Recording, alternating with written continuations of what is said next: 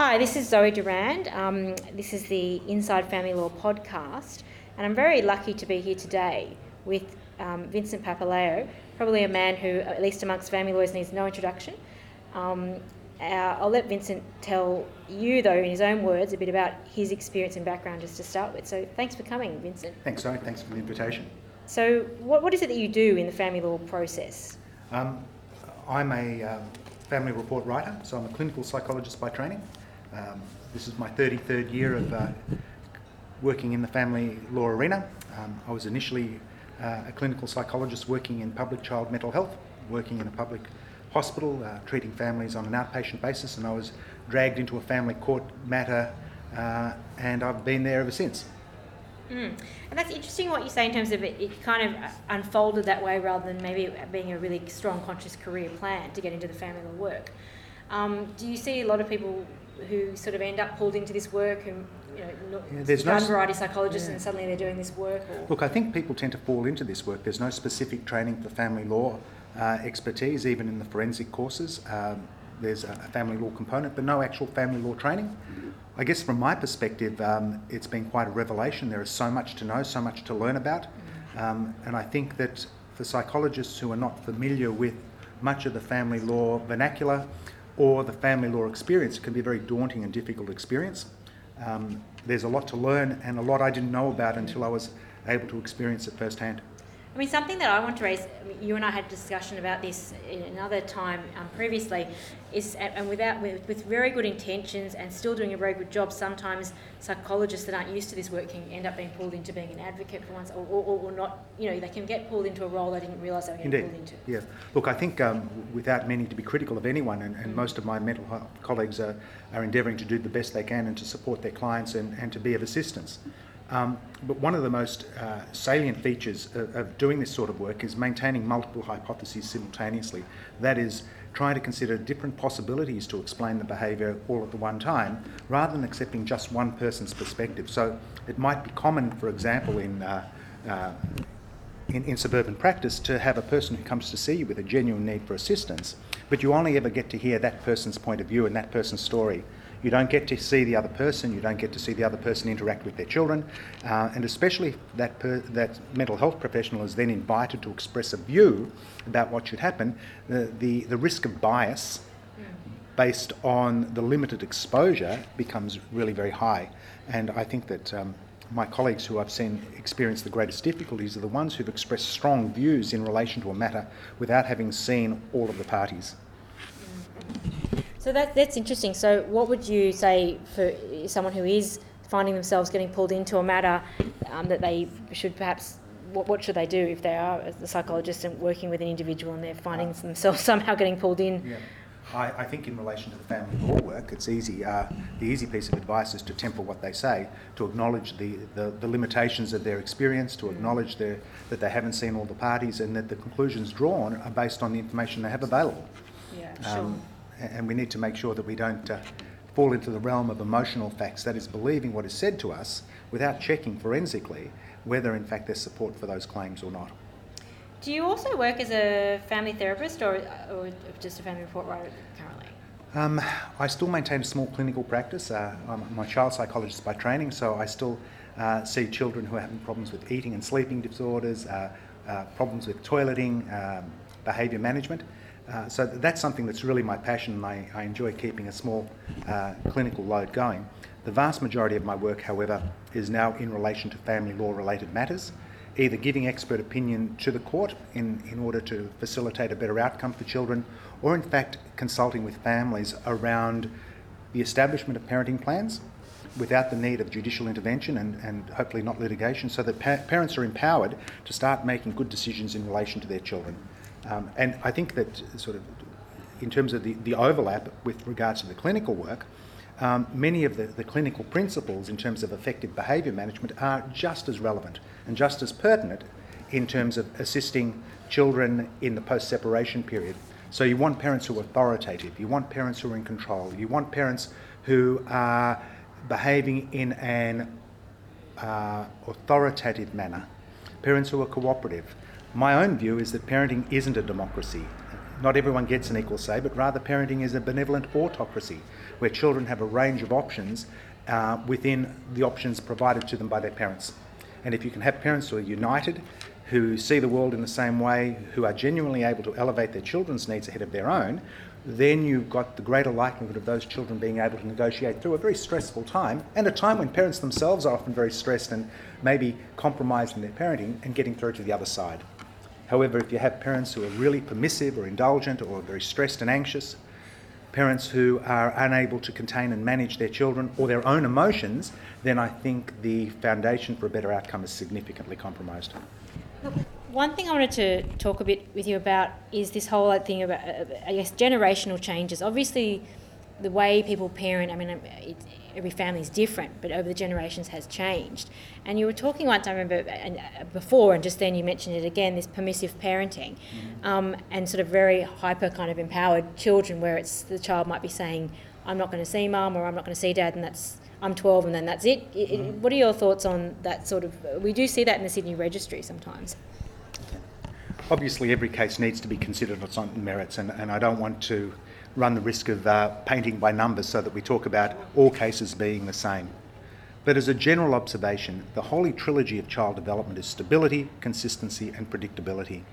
We want a stable, consistent, predictable experience so that the child understands that what their parent says is what their parent means and that they follow through.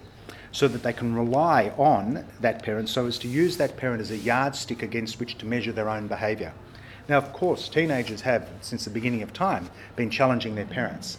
But we it's want normal. them to, which is absolutely normal, but we also want children of all ages to understand what their parents' expectations are so that there is an internal representation that the child can measure against and hopefully gain a greater self, sense of self control. Of course, teenagers will express their views. Of course, teenagers will rightfully assert those views. But I think that there is a significant difference between encouraging people within a certain age range to express a view and encourage them to have a point of view and to be dictated to, that, to by that view mm. so that uh, we don't have the tail wagging the dog. I don't think anywhere in society do we allow children to make decisions of such enormity, like maybe occurs in the family law context, um, because they haven't got the capacity to fully appreciate the long term implications of some of the choices that they're making.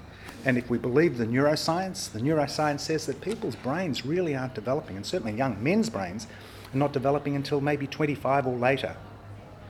Um, that would be my life experience from my observation. Yeah, indeed, and and I, I, think most people you know who are listening, uh, uh especially, especially the fellas, will remember when they're sort of 20 to 25, they do, kind of do dumb things and they're, you know, they're like puppies running around with their friends. And, and at some point, life becomes a little bit different. It's a bit more measured, a bit more tempered. Uh, fewer risks are taken. Life seems to settle down and we mature, whatever that means. I just think to empower um, people who are at a very vulnerable age um, to make decisions that have such enormity uh, and such potential consequences is, is, wrought with difficulties. And we wouldn't do it in any other area of our work, no other area of our world. We would never tolerate the sort of uh, anxiety driven behaviour that many of these young people present with, and we'd never allow their level of anxiety to escalate like this. I think the big difference that uh, is evident in family law disputes is that in families that are functioning more effectively, parents seek to maintain and contain the child's behaviour. They place limits, they have a united front. They don't over involve the child in the dispute.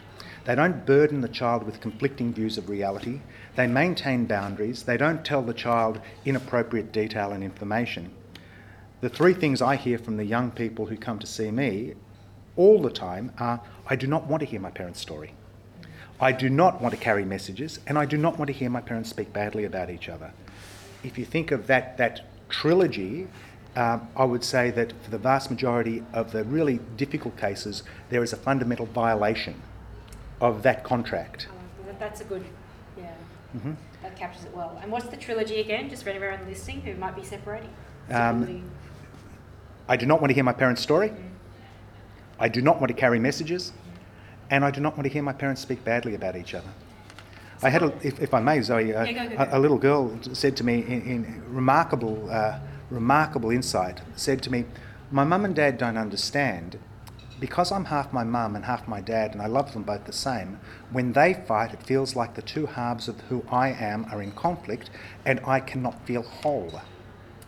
That's so interesting. That's Uh, and it's remarkable, even less articulate children, when you broach those sorts of concepts with them, what's it like to, to live in a broken family and what's it like to have a mum and dad who don't agree, are able to articulate very clearly this sense of fragmentation, that they can't feel united. And if you have parents who are united and are being unreasonable, the overwhelming sense of injustice might be great, but it's your mum and dad, that's what they're doing, and everyone moves along.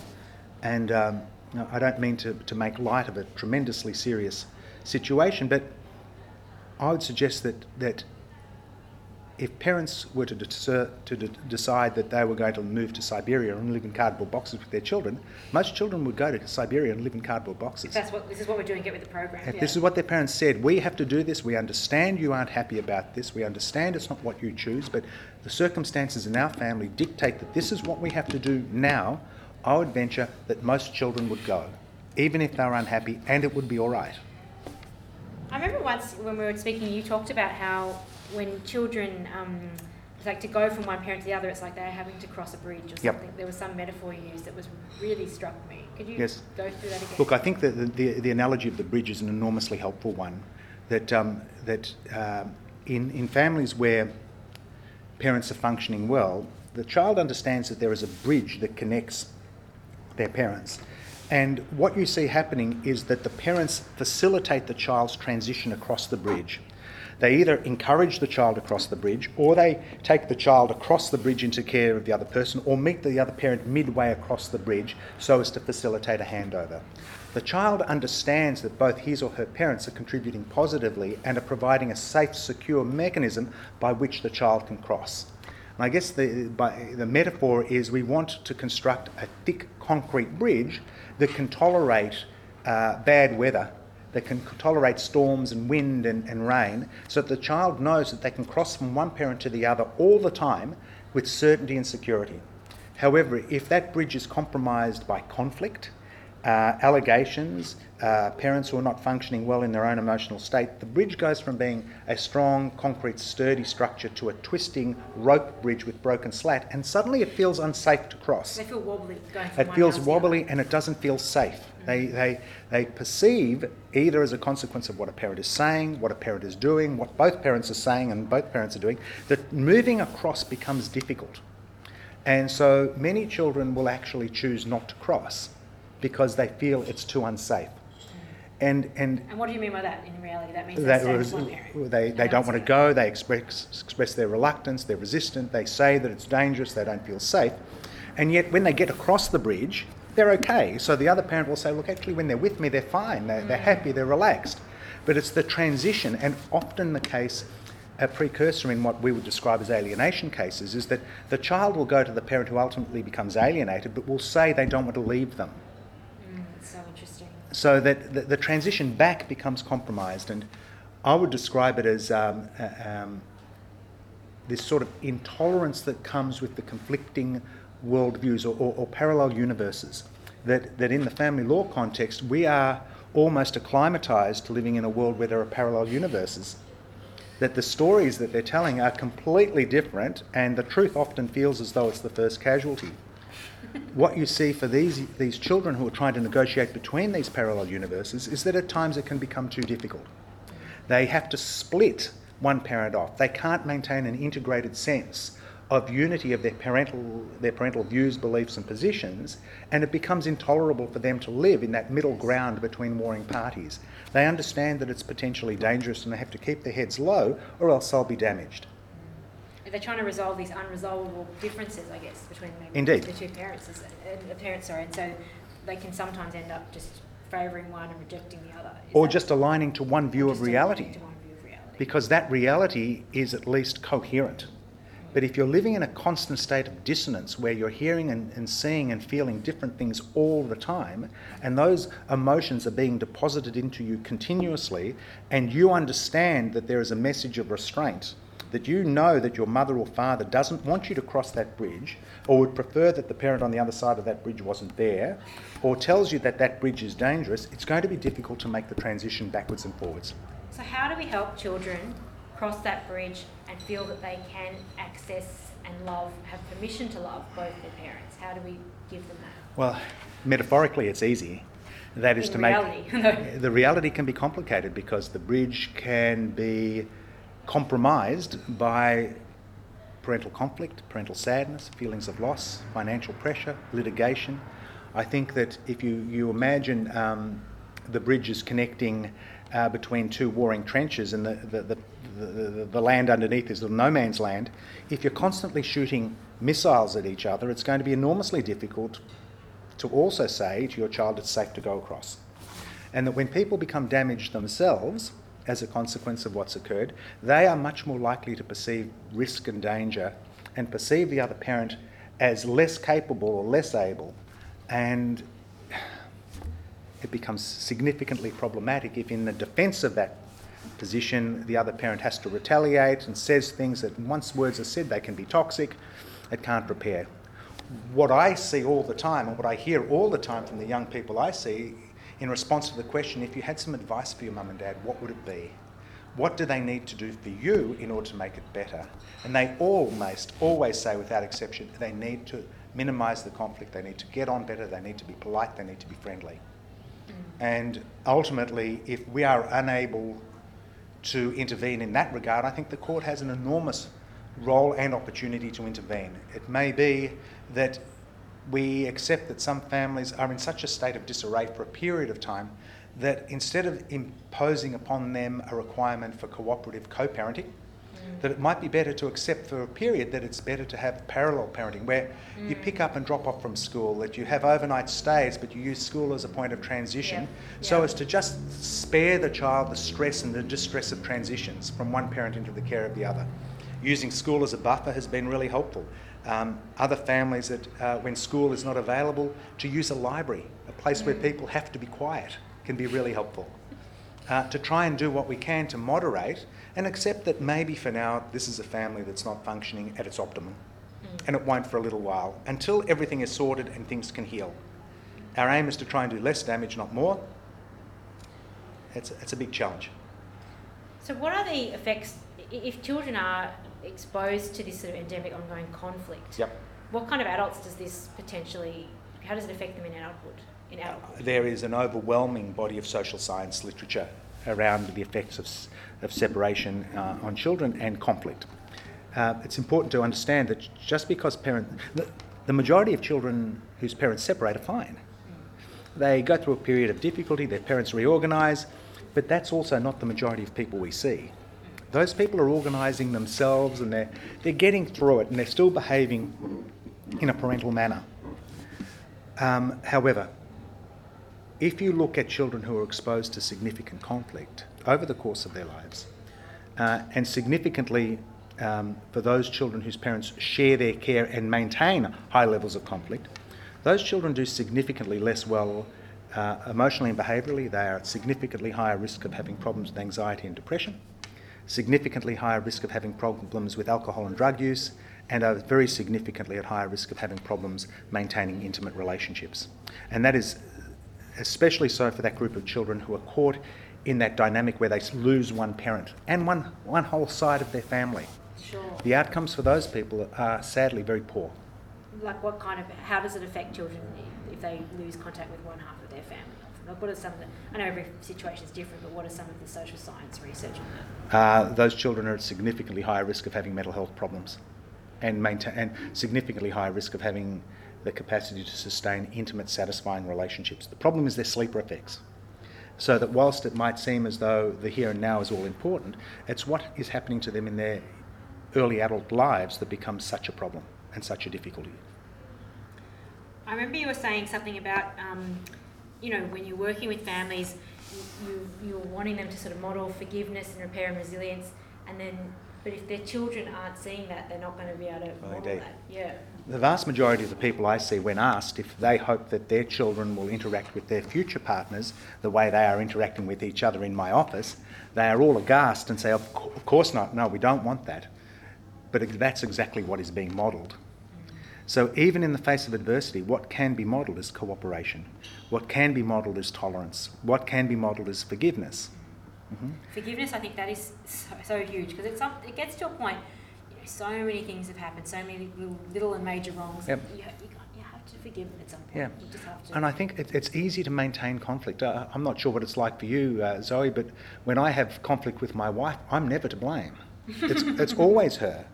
And if I want to, I can say things like, she's always difficult, she's always obsessive, she's always controlling, when that's not, not the truth at all. I, I know that. But How in that feel in the moment, moment. in that moment, I can feel that and I can say things that are hurtful and angry, but that's not really what it's like. It's really what it's like in that moment because I'm cross. Mhm. But if it is a constant shooting backwards and forwards, then I think that the possibility for causing damage becomes very great. So, in terms of repairing damage, I mean, what, what do you see as the role of family therapy? Can family therapy help, or is it just, it sort of does it do much, or does it only work if people want to go? Or Look, that's a very complicated question. Um, be my oracle, give me the answer now in five minutes. Look, I, I, I do have a couple of strong views about this. I think that if we're in the family court arena, um, if you're going to do any kind of psychological work, it all has to be reportable. It that's cannot be. because that's a big question: reportable, or not Yeah, reportable. I, I would- my, my own view is that it has to be reportable um, because those families who benefit from it don't need to go back to court, and those that don't, the dynamic of why they don't becomes so obvious and so prominent and so important for the court to know that uh, to not be able to introduce that into the, the narrative of the court, I think, is a significant mistake. But the, the only thing is, right, with this is my thoughts with reportable therapy, and look, you are more across all this sort of than me. I mean, I'm coming from the family lawyer mediator perspective. I haven't worked with families as a family therapist. Yeah.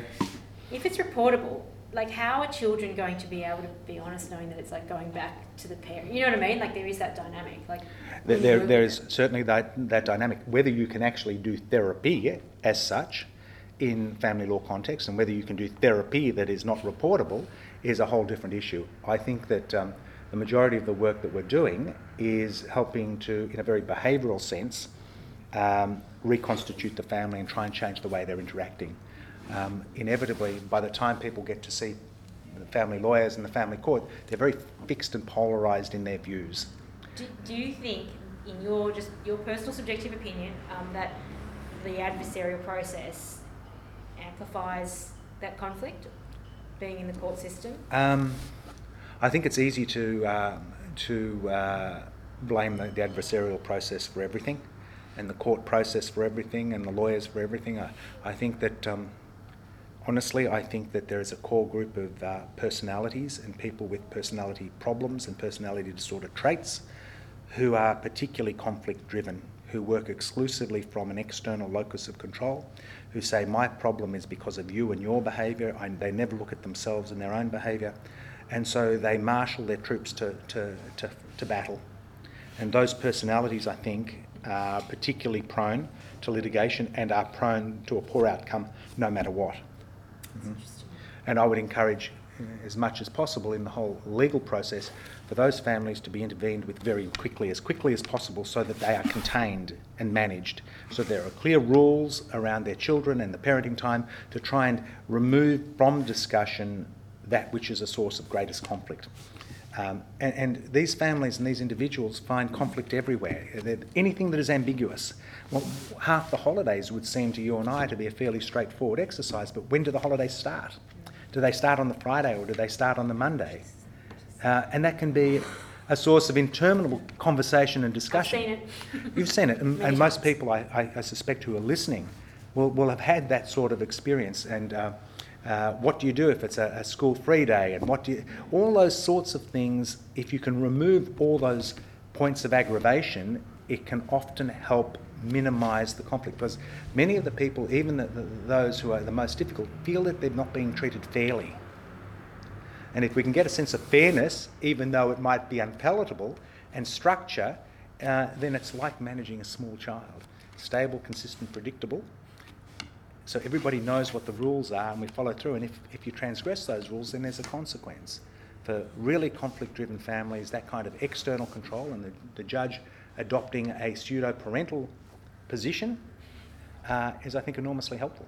That's so interesting what you say about that word fairness because I do sometimes see people where they're more focused on this sort of really kind of aggressive pursuit of fairness above what's best for the child. Yes. Like they're obsessed with fairness. It, it gets kind of ridiculous sometimes. Yeah. Well, the fairness really reflects on how they feel they've been treated themselves. It's about me mm. rather than the you. Mm. So it's not really about the child's best interests. I might significantly compromise my own position for the sake of my children, even though that may not be fair.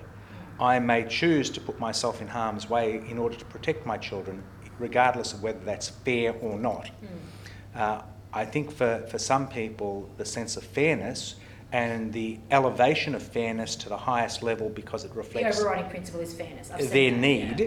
but really that's probably saying yeah, more about them, and maybe they're not necessarily reflecting upon the impact of their actions upon their child.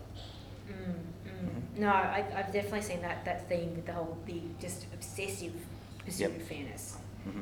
Um, I'd like to ask you a bit more. I mean, we sort of t- touched on it or went around it a bit.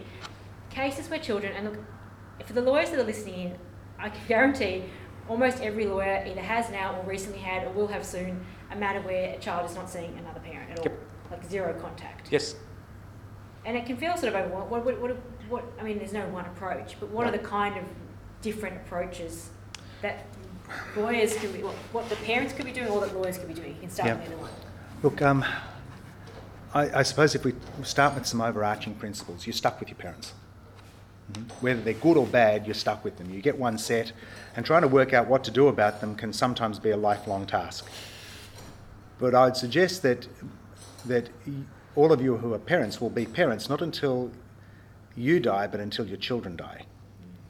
So you are going to be parents for the life of your children, and so what you do and how you manage the gift of parenthood is a, a pretty important deal. Um, I think that the, the social science that I see and that I've read and what my direct clinical experience tells me is that children who are losing touch with one parent, uh, for the majority, are doing poorly. Okay, as soon as they've lost half, lost half of who they are, and as soon as they're in that process that we would describe as alienation, they're already in crisis. However, we also need to look at, at why it is that children are refusing to see their parents. Some children don't see their parents because of really, really good reasons. They don't want to see their, their parents because of the way in which the parent has behaved. The real experiences they've had with that parent. The real world experience. Negative, you yeah. know, and, and, parents who are neglectful, really. estrangement, um, those, those cases are really different. And those, those cases are often much more amenable to treatment because the child, him or herself, really needs to come to terms with the fact that maybe they don't have the perfect parent, and just because you don't see them doesn't mean they're in your, not in your life. So most kids who do well, even in difficult circumstances, are the ones who come to peace with the parent they've got. So they do have a relationship with them. And a reflection of, of healthy psychological functioning is ambivalence.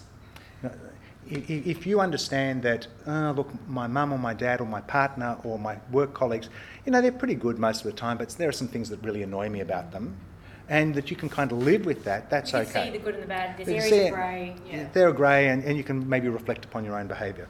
My concern is that group of children who are splitting off one parent and rejecting them categorically with no good reason or justification, or trivialise it when in fact what they're doing is fighting the battle for the other parent, regardless of whether that parent knows they're doing that or not. Sure. The outcome for those kids is really substantial. And uh, um, I think that the court and the legal profession and the mental health profession has a responsibility to try and intervene. We would never tolerate that kind of outcome anywhere else. And um, I, I think probably the cornerstone on how to progress is having a good assessment, is really trying to understand whether this is a case where there are real, real explanations for why this kid doesn't want to go. It might be, for example, that they're young and that they're closer to their mum and it's just hard for them to leave. Well, that doesn't reflect badly on the dad, it just may reflect something on the temperament of the child, it might reflect something on the circumstances, the historical context, it might reflect a whole bunch of things. It might be a child who is being maltreated. It might be a child who is confronting a parent who is compromised because of their mental health problems or uh, drug and alcohol problems. The group that I'm the most concerned about, and I think the group you're referring to, is that group of children who, up until a certain point in time, had a good relationship with that parent. Yeah, yeah. That, Prior that they were, that there was, you know, an attachment, there was an emotional investment. This person was prominent and significant, and something has changed, which has meant that there was a tipping point, and they could no longer cross that bridge. Mm. Something has happened Yeah, something's happened. So that stopped. And to allow that to continue to fester, I think, is a mistake. And I think it's well worth the risk and the effort to try and repair that relationship, even if it means the court requiring and acting as the super parent and directing that's what's going to happen.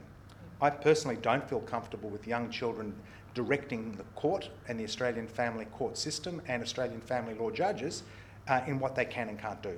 We wouldn't allow anyone else in our community to snub their, their nose at the judges or disregard the court orders or tell the judges they didn't care what they were thinking. Why is it that we empower children of this age to do exactly the same thing? what about when you get those 12 year olds or the 13 year olds and up and up? What do you do with as they get older, you know? Well, that, that's really complicated. I think, nonetheless, what would you do if you had a 13 year old who said they weren't going to school?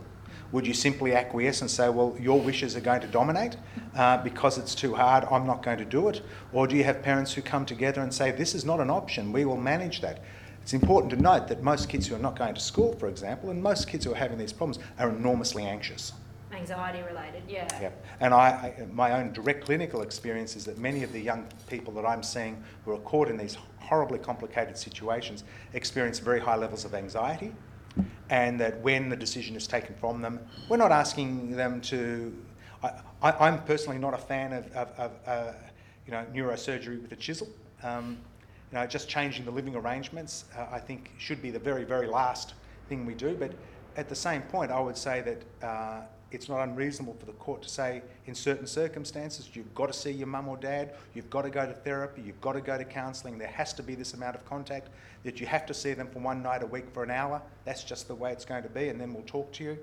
I think that kind of emphasis and that kind of persistence is not unreasonable as compared to simply saying, look, this is just too hard, I can't do It's anything. too hard you've got a 12 year old, that's too hard. You know, It's because too sometimes hard. that's the attitude that you come across. Well, I, look, and I'm sympathetic and I understand that some of these kids can appear to be immovable forces. Yeah. And they can be challenging and confronting.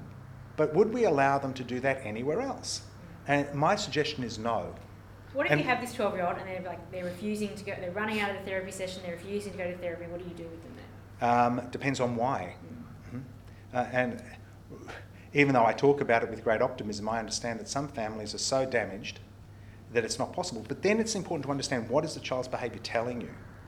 You know, if the child's, I, I have I a, like that phrase, sorry, what, what, you just said about what the child's behaviour is telling you. I think that's really interesting. So they're communicating something, and the danger is, of course, that everyone projects onto the child's behaviour their own erroneous interpretation. Mhm. I see a young boy who tells me, who, who regularly doesn't want to visit with his father, but when I was able to drill down with him, he was able to tell me, I don't visit with my father because I know it upsets my mother. I just know, and she's so distressed by me going that it's almost impossible for me to do so. Ostensibly, however, this case looks like an alienation case, but I think it's significantly more complex than that. Mm. And in this particular case, how the mum is feeling and the circumstances ex- leading up to why she feels the way she does, including s- some other mental health issues, really need to be factored in. And in that case, how we manage that, that, that, that boy's behaviour becomes really important. To simply say you're going, you don't have a choice, might escalate his anxiety so much that he'll be mm. paralysed. Mm. But his dad is thankfully prepared to say, if you tell me that it's so stressful for you that you can't do it, then I'll take you home to your mum. That's okay. So that at least we create the bridge. Mm. That the boy doesn't feel as though he's stuck, that if we need to help him back, all you need to do is hold my hand and I'll take you back. Mhm. And even if you don't want to come back, when you're with me, I can keep you safe. I can look after you. I'm hearing how you say, how you feel, and even though you say these horrible things to me, and even though you understand you understand how the other parent feels, and that you're in a battle with me, what I'm going to do is I'm not going to defend my position. I'm not going to give you my view of the reality and further amplify. Or be obsessed with the fairness thing. Yeah, yeah. I'm not going to amplify that split. I'm not going to amplify that parallel universe in which you're living. I'm going to try and accept that this is complicated for you, and all you need to do is rely on me to be there. Okay, and we'll work our way forward, and it'll take a little bit of time. It's very difficult to do when you're firing missiles at each other, of course. Mm. And you're feeling resentful about what the other side's done and this. And, And if my formulation about the anxiety and the anxiety within the family is, is uh, even remotely correct, then that kind of action on the part of either parent, further litigation or, or defending, is likely to cause everyone to be more distressed. So I do think the court has an overarching opportunity to, to get the entire matter and to compress it down and try and hold on and to take charge of it. And I think if we keep doing the same thing over and over in the hope of getting a different outcome, we won't be successful. Isn't that quote that, that's madness to, to keep doing the same thing over and over and, expecting a different outcome? Is, is Well, well, I suspect that most of the people who are listening who've had really complicated family cases will say it, it sends them mad. There's a certain madness and insanity about the cases that can be really infectious. and it really becomes burdensome, and we worry about those cases. And so, yeah. Mm. So for lawyers, like moving away from not just those sort of really hard cases where a child might, for whatever, as you said, variety of reasons, not be seeing a parent. Um, just generally speaking, and I know it's hard to generalise, but and lawyers will do things. You know, they're looking at it from a different perspective as well. We're all, Yep, all the understand that. stakeholders. But from your perspective, what are some things if you could speak to family lawyers that you would like them to be doing more or less of, or any thoughts about what you're seeing sometimes that, that you think the lawyers should be doing it differently this way, or you know, or Um, more of that. putting on my, my, my child mental health uh, Yeah. uh, hat, I would like lawyers to refer much earlier. Mhm. Uh, I'd like them to work with us. Um, I would like it to be a more uh, systemic approach so that uh, families are coming to see us for assistance and advice and opinion. I'd like to be able to share that more actively and constructively with my legal colleagues. I'd like to be able to uh, um, talk about solutions in the company of my legal, legal colleagues and the family together about the options. Uh, to, to adopt a position of advocacy for the child and try to explain to all concerned what the child or the children's experience is, and based on my knowledge and experience as a mental health practitioner, what sorts of things might be helpful, might be less helpful. I'd like the opportunity to not have to look in the crystal ball and, and to predict what's going to happen over the next year, three years, five years, the rest of their lives, and, and what I have to say then becomes this oracle of truth and fact. Um, I'd like to be able to be more actively involved in an ongoing way, um, and I'd like to work To with be my the family yeah, involved, yeah. and with the lawyers with to hold on. I, I know there are complicated What does that legal mean in reality when you say work with lawyers in active way? Um, like in an actual nitty gritty sense, what does that mean? nitty gritty sense, uh, get a family referred, ask the lawyers to come with their clients and for me to tell them what I think is going on, how I understand what I think they should do, and get lawyers working with me to implement that and encourage the clients to look at it from their child's perspective and for us to say in three or six months' time, let's have another look at it and see how we're going to see whether in fact your child is faring better or worse. Would be a great outcome. Also, supporting my recommendation if I thought that one or other parent would do really well to get some assistance to themselves, quite separate from all of this, private and confidential because they're struggling, whatever the case may be. A more holistic, integrated approach rather than using my reports as a weapon to hit the other person over the head with.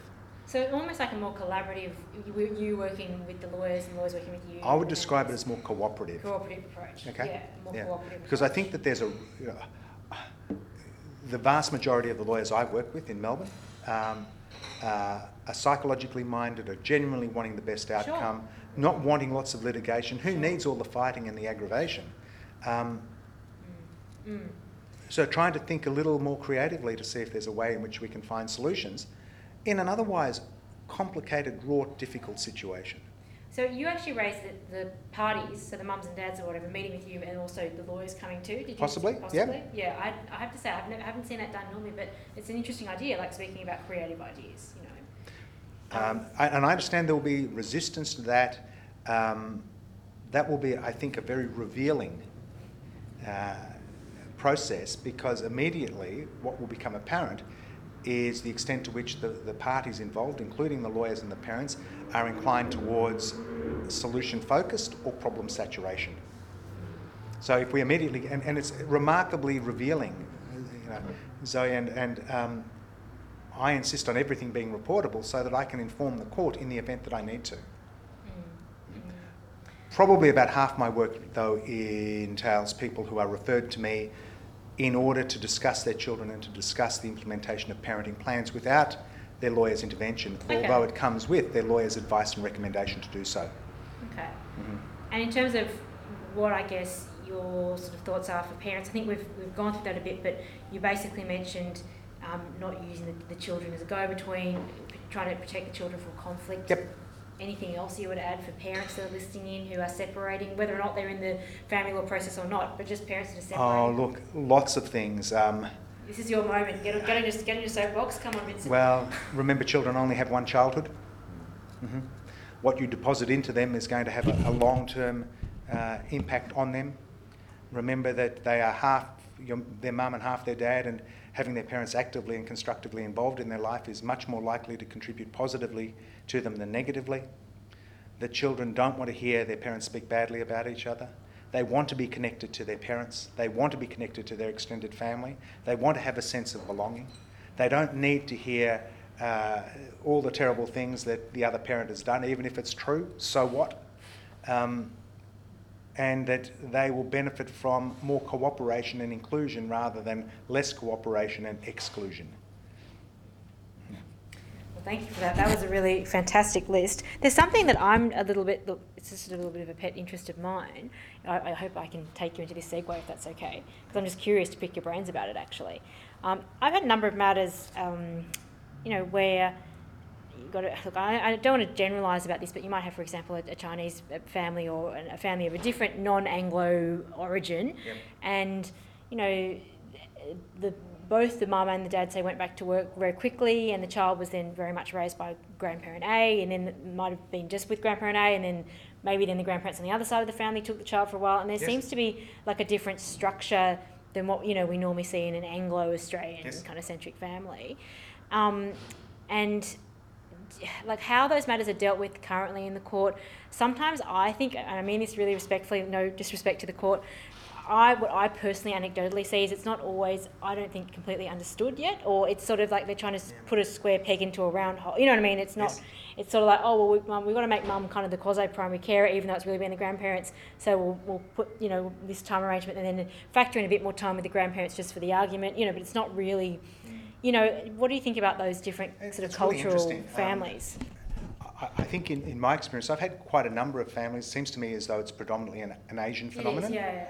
uh, that it's quite common for children to, again, in my limited experience, Mm. uh, it's not uncommon for some of the children I've seen to be sent to live with grandparents for a I've year seen or that so, too overseas. Yeah. uh, sent overseas, and th- these children all seem to do fine Mm.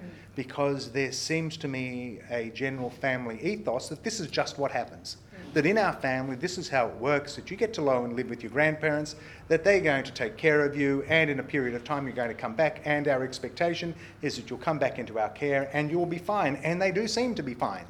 Well, what about attachment theory and how all that works? It's together? really interesting, isn't it? Because I really um, want to pick your brains. I'm just actually um, curious. It's not even I a think- podcast. yeah. Look, I think that um, you know, I, I'm not a sufficient expert to be able to reflect upon all those complex uh, attachment uh, issues, but it does seem to me as though it falls into the category of children developing multiple attachments, secure people, and it's that, that idea of a bridge that these people all have safe, secure bridges. And the expectation is that this person is going to look after you, that you're not going to be with your mum and dad for a period of time. You're going to look, be looked after and cared for optimally and loved and cared and nurtured. And. This is a great thing. This that's is a great thing. And then you're going to come back and we're going to do it as well. So that it, it's a, a really different way of doing it. Um, and so I guess it falls into that category if your parents decide you're going to move to Siberia and live in cardboard boxes, well, then that's what you do. And if your parents decide you're going to go and live for a year in China or in China or Singapore with your grandparents, well, that's what's going to happen. I mean, there presumably are a multitude of families out in the community who are functioning very adequately, making these sorts of decisions all the time And we don't see them because they're not separating. So they because they're not the separating, and suddenly these things aren't amplified as being of particular importance or significance. Some years ago, I saw a family. Um, they were both young lawyers, and they had very busy uh, careers. And what they did was, from the time they separated when the child was three months, they engaged a nanny, and they alternated this child every other night. Mhm. And at 24 months, they came to see me because someone had told them that what they were doing was catastrophically bad, and they worried their child was really damaged as a consequence of the choice. Now, this was the most happily, well adjusted child you could ever see, who very comfortably moved backwards and forwards, and a couple of really significant features. The first is that the parents were polite, respectful, engaged, and cooperative. They didn't expose the child to any conflict. In fact, they needed the other parent to help them out because of their flourishing careers. And they had the one childcare provider, the nanny, who moved between the two houses. So, in many ways, this child's life was very settled and very stable. Mhm. Probably in the real world, my, prob- my most salient example of this was a, a family I saw some time ago who separated um, when their little boy was two. He had cerebral palsy, he was blind, he wasn't toilet trained, had no language. Uh, the mother worked in a cannery, the father was a baker, and they exchanged this boy on our ring road at four o'clock in the morning every morning. They had no choice. The father picked him up before mother went to work and he would take him home, put him to bed. He'd go have a few hours sleep. He'd then take him to Urella, then come back and sleep. Then the mother, would, they just had no choice. This, mm. And as far as I could tell, this boy was as well adjusted as possible because his parents were working cohesively and cooperatively. Mm-hmm. They, they presented a united front, and his understanding was, well, my mum and dad are making it happen like this. And this is what happens in our family. Full stop.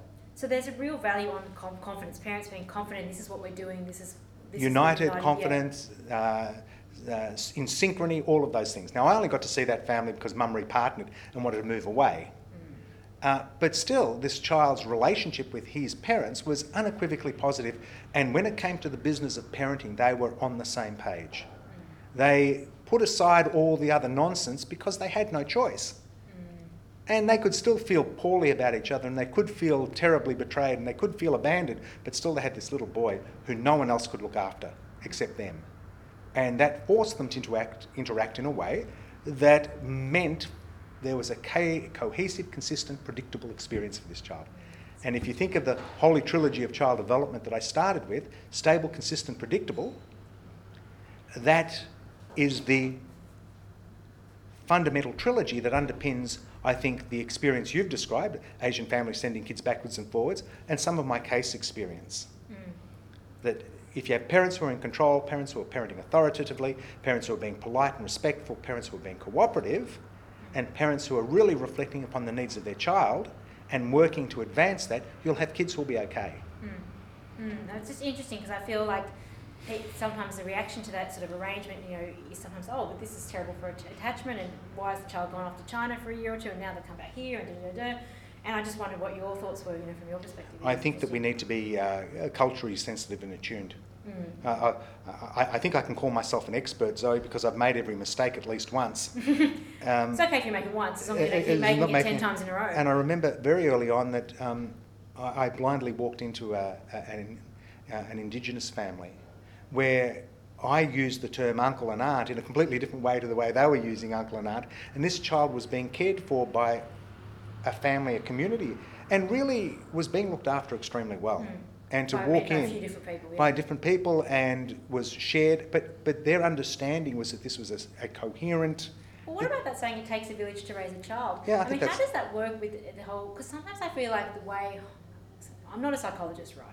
But the way we're sort of understanding attachment theory, or the way is it being sometimes applied in a bit of a cookie cutter fashion in family law? I mean, I want to be careful here, but you know, it's just kind of it's got to be like this. We've got to mush this family into this shape. This we've got to mush this Chinese family that's been doing this other thing now into trying to make it Yeah. just mum and dad and not the grand. You know, like it's, it gets. Look, I, I don't know. see that. I don't know if that's the case. Um, generally, I think that what the mental health researchers in this country have contributed to the understanding of attachment theory and its relevance to the family law context has been of immeasurable importance. Of course, I'm not trying to say that Uh, attachment theory isn't yeah. isn't real. I'm just saying.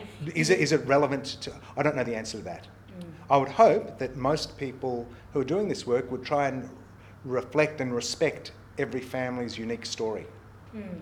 hmm Um, and I was a person who was raised by their grandmother because their because his parents had a shop and they had to work. I hated You're school. fine. and, and- I hated school holidays because it meant that I'd have to go and sit in the shop the whole time because there was no one to look after me. But that's the way it was. That's the way it was, And yeah. my parents told me that's the way it was, unfair as it might be. Mm. No, that's it's just it's just really interesting to me. Like I just think, you know, as we uh, got different, you know, increasingly sort of global world and immigration and Yeah. different people living in Australia and just looking at the way different families are structured, I think is really is really. I would imagine, and um, just really speaking from a perspective of my own clinical speculation that even in those families, there are probably still clear rules and hierarchies, mm. clear boundaries. There are probably those families who do well probably have uh, cohesive relationships. They are stable, consistent, they're predictable. Everybody knows what the rules are and how everyone relates to each other. But what I find interesting is, I guess, sometimes feel like in family law it can slip into, you know, and maybe I've slipped into this myself, you know, sometimes that concept that it just has to be the two. It's just the mum and the dad, or the, you know, or the mum and the mum, or the dad and the dad. And that, how does that work with the whole it takes a village to raise a child, and what you were saying before about sometimes the child could have multiple attachments, the solid well, we, attachments, we hope so. You know, not just to the mum and the dad. You know. I, I hope that what happens is that the child develops a relationship with its extended family using the mum or the dad mm. as the base from which they explore. Yeah. Where it becomes for me problematic and concerning is when one whole side of that person's experience is rejected completely. So they lose uncles and aunts and cousins and extended family and grandparents, etc. I think that that is common sense dictates that's significantly less helpful than more helpful. Mm. Mm-hmm. And have you had a chance at all to look over any of the um, reform, well, the proposed reforms in the ALRC? I've only heard a few. Um, what have you heard? Uh, in particular, the, in particular, I was interested in the possibility of arbitrating children's matters. Do you have any thoughts about that? I think it's an excellent idea. So do I, actually, personally. I think it's an excellent idea, especially those cases that aren't contentious. Uh, you know, the, the big, t- big ticket cases where there are uh, relocation cases or allegations of abuse, those sorts of cases that need the big testing of forensic evidence. But if we're talking about whether they're going to go to school, uh, which school they're going to go to, whether they're going to go for one night or two nights or seven days or nine days, mm. uh, I think those sorts of less impactful decisions can be made from a sensible developmental perspective in which I'd imagine enormous cost and distress can be avoided. Now, I, I, think it's an excellent idea and I hope that it comes up and I think I hope it happens. Any other reforms that have caught your eye that you? I know it's only just come out. And I, I haven't read it. I only saw a little bit that was on on, uh, on on LinkedIn. That's the one that jumped out at me, and I thought that's an I think intuitively an excellent idea and a good way to move. Mm. All right. Well, look, I think that's about it in terms of we had a longer discussion than I thought we would. So thank you for sticking with me um, through it, Vincent. Um, you've been listening to Vincent Papaleo, and this is I'm Zoe Duran, and this is my podcast Inside Family Law. Thanks for listening.